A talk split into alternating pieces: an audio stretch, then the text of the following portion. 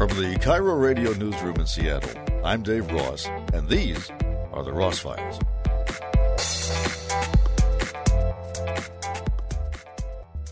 With us this morning is the friendliest bus driver in Seattle. What is your exact title, Nathan?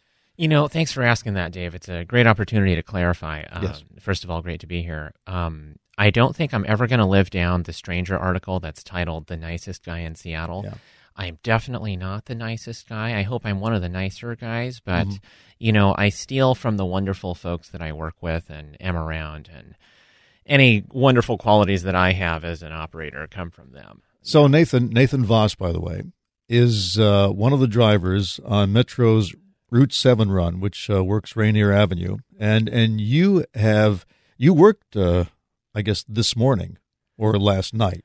Yeah, Uh, on the- yeah. You, like the night shift. I love the And- and you- night. How many years have you worked the night shift on the bus? It's been, uh, I started driving the 7 in 2009. I've been working 12 years as a driver, and night shift has been my go to since 2014. And you're just a big bus fan growing up.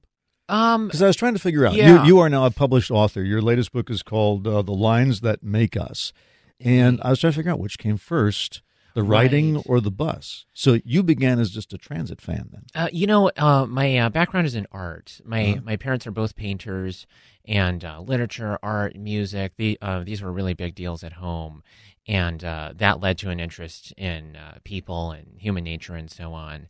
And uh, the bus, of course, is a perfect repository. So you figured, what better place to get to meet all sorts of strangers because they're strangers, right? Yeah, and uh, finding common ground with these folks, uh, it's super satisfying. Mm. Means a lot. Yeah. Now, um, you have you have a blog, and I was reading the part where you have uh, pro tips for bus drivers, and and one of the things that you encounter on a run like this are people who are not having a good day and want to take it out on you or on somebody else on the bus. And I thought that some of your tips were uh, remarkable. Thanks, Dave. For, okay, so for one thing, do not collect fare. hmm So if uh, I assume this does not apply to everybody, but in other words, somebody doesn't have the fare, you don't make a big deal about it. Yeah, and I want to stress that those are my words, not Metro. I know that but I'm. because metros have there's a controversy about the number they of people who they don't have an the obligation to get some revenue there, but Yeah. in terms of uh, thinking about security, so many of these moments can be defused by not demanding money from people. And bus drivers are sort of unique in that we're one of the few groups, I would say perhaps one of the only groups of people uh, who are working in a social justice capacity who have no training in social justice Yeah. or social services. And uh, it's a bit of an oversight there, and, and perhaps it'll be addressed. Yeah, I uh, mean it makes sense because of course the the cost of settling a, a dispute that gets out of hand is much more than you're going to you know extremely collect expensive. in yeah. the fair. but you don't want the, that to become a habit. Uh, maybe there's an option that those of us who appreciate what you do could pay twice.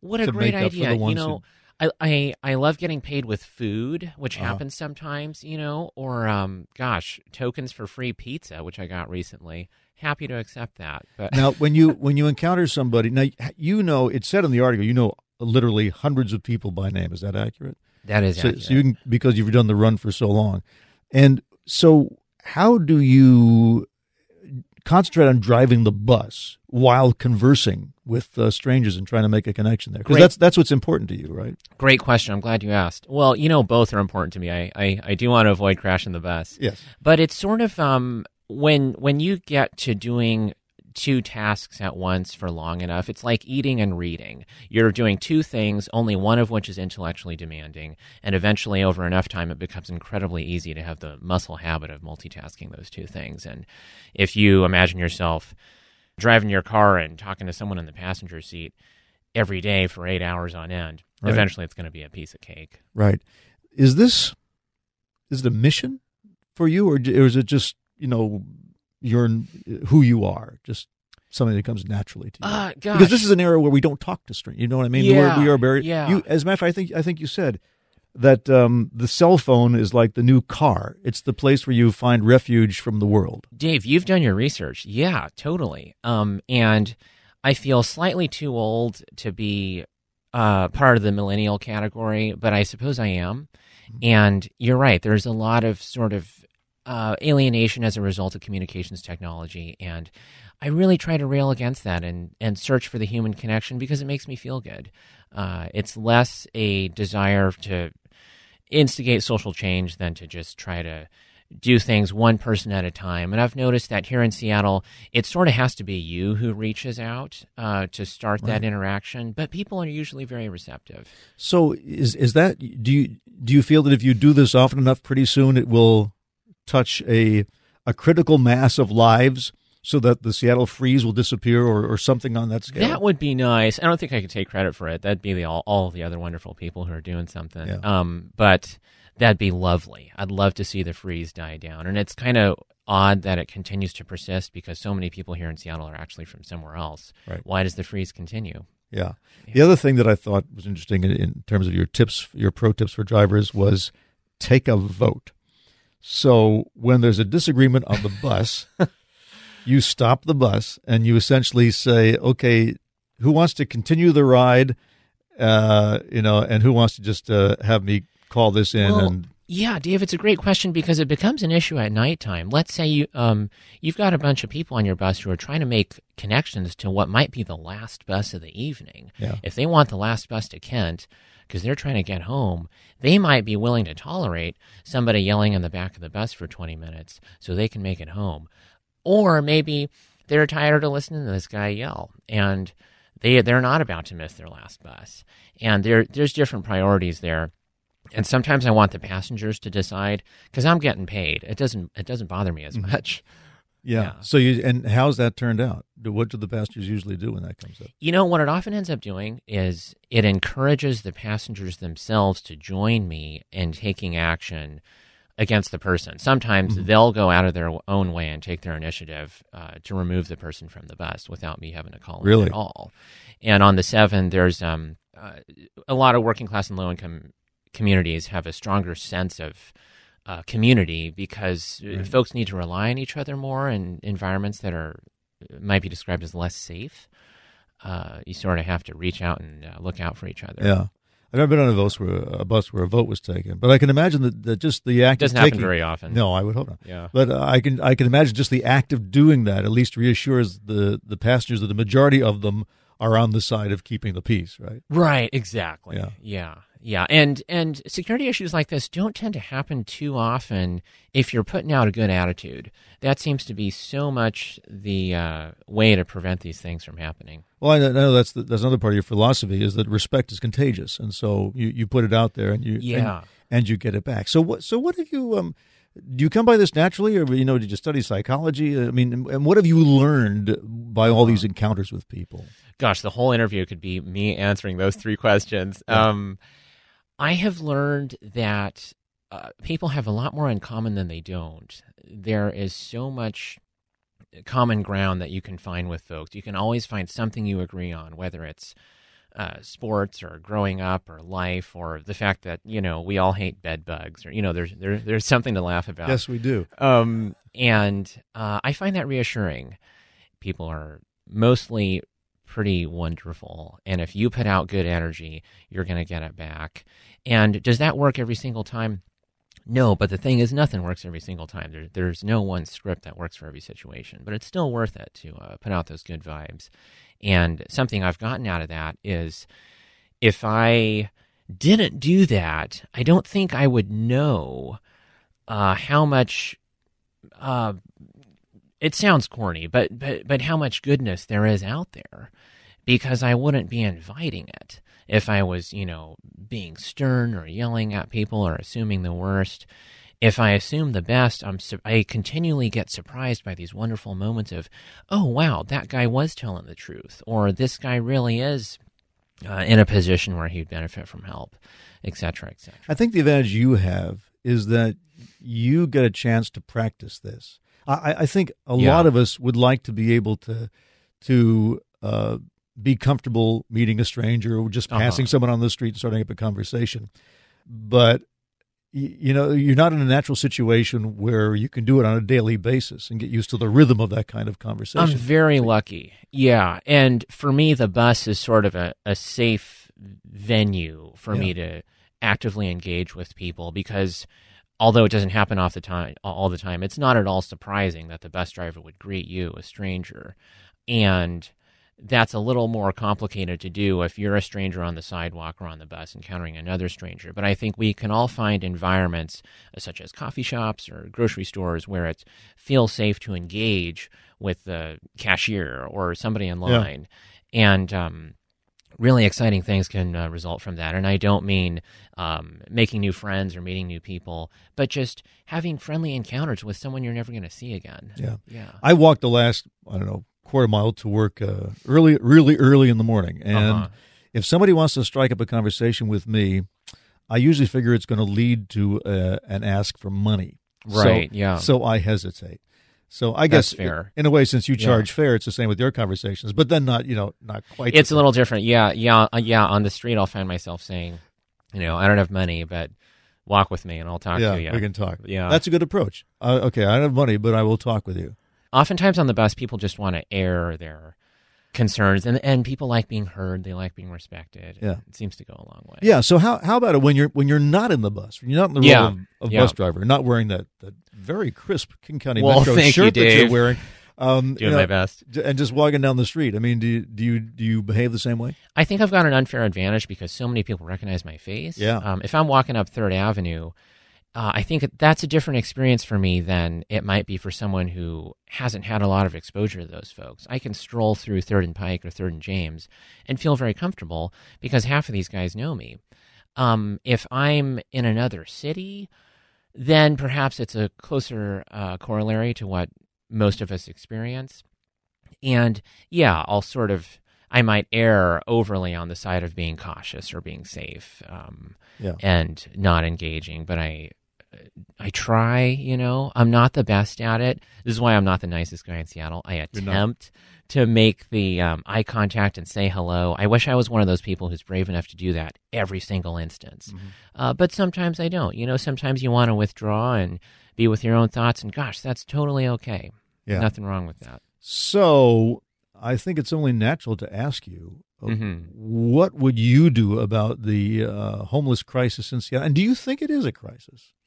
Well, I think about how Third and Pike, for example, looks to tourists Yeah. because you know they uh, get off the light rail and they want to go to Pike Place Market, and that requires walking through Third and Pike.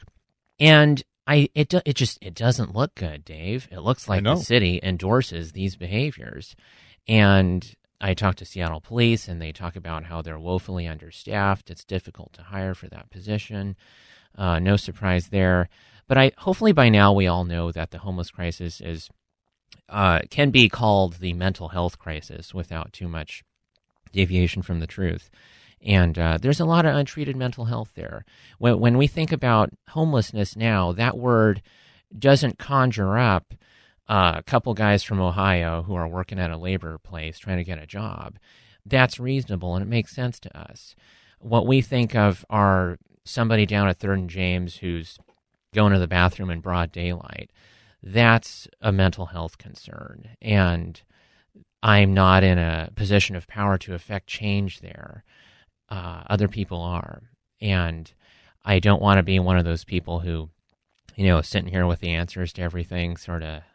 No, that wouldn't uh, that wouldn't be yeah, fair. But yeah. but we, uh, I interview It's a lot of people who have yeah. studied the problem Yeah. by collecting data and doing counts and stuff like that. But you actually, I mean, you live it. Don't you? I mean, it's It's yeah, I'm out your there, job. and I'll talk to some of the guys, and I'll be like, you know, what what's different between now and two years ago, 5 Mhm. years ago, and they'll say, "Gosh, we don't know." Because we've been homeless for a long time, but we don't understand these new people coming in or the things they're doing. It freaks us out. And when you've got homeless guys talking about the other homeless guys and it's scaring them, yeah. you know, you know you've got a situation. Um, it's kind of tough for a bus driver because we see all this stuff with absolutely no context. Yeah. I just have to trust that there's a narrative that led to whatever's going on in front of me.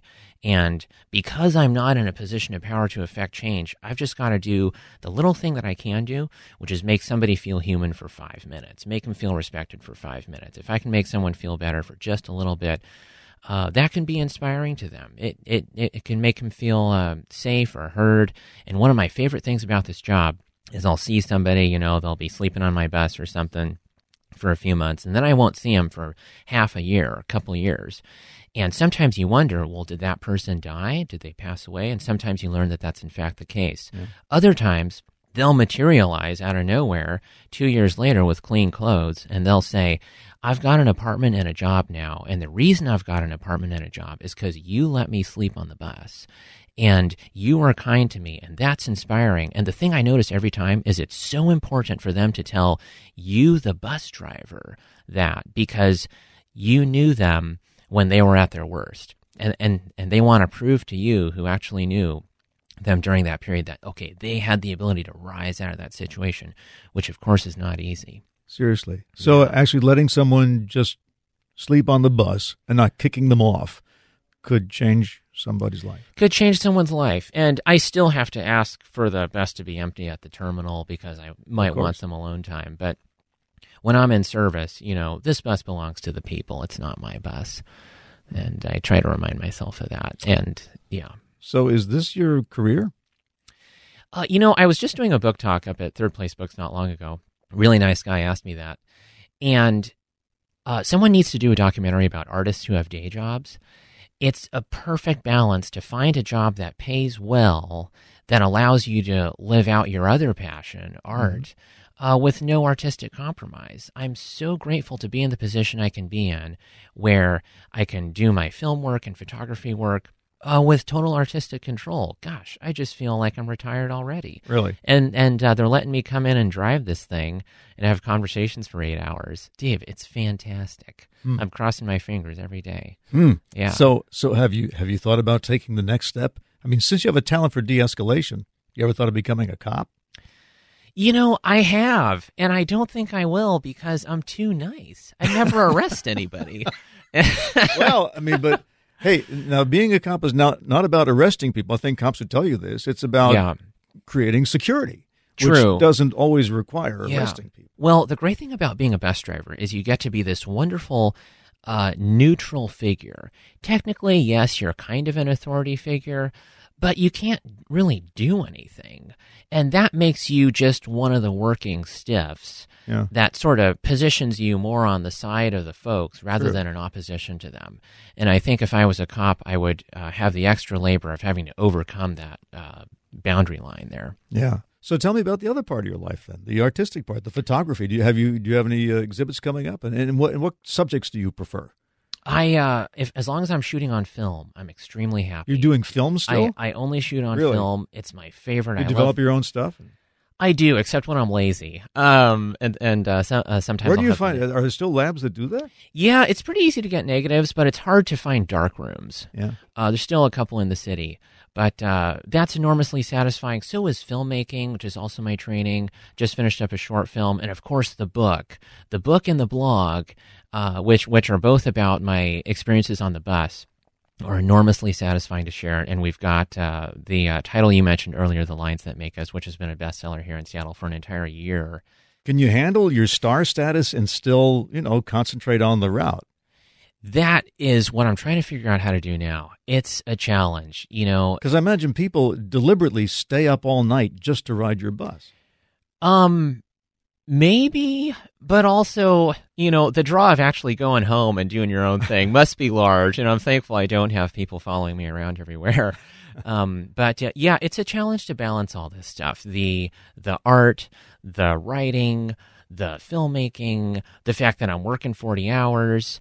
Uh, it's all stuff I love, but uh, this whole artist with a day job thing is a real challenge. You um uh, uh, you wish you had a you know a bunch of interns or assistants or something to handle the amount of legwork that comes with this. Yeah.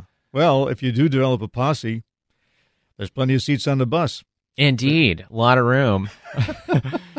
Nathan, good luck and thanks for coming in. Dave, a pleasure to be here. Thanks so much. Nathan Vass, the nicest person in Seattle, and oh can, gosh, and you can and you can find him on the number seven bus between what is it, six and one a.m. uh, usually I I uh I like 5 p.m. to 1 a.m. or 5 maybe p.m. to 4 to midnight. It's not true night work. I'm not I'm not awesome enough to do the graveyard shift. That's for folks better than myself. But you know, I'll roll around till about one. And please pay the fare. Indeed. Thank you. Remember that when there's a longer version of the interviews on Seattle's Morning News, you can usually find it right here in the original form, unconstrained by the limitations of a live broadcast. And you can subscribe so that when someone says, Did you hear what was on Seattle's Morning News? you can say, Not only that, I heard the part that wasn't on Seattle's Morning News. So, my advice is to subscribe. And then when we talk to an author, a politician, an entrepreneur, an artist, a scientist, a teacher, a journalist, a celebrity, you'll hear every word. I'm Dave Ross. Thanks for tuning in.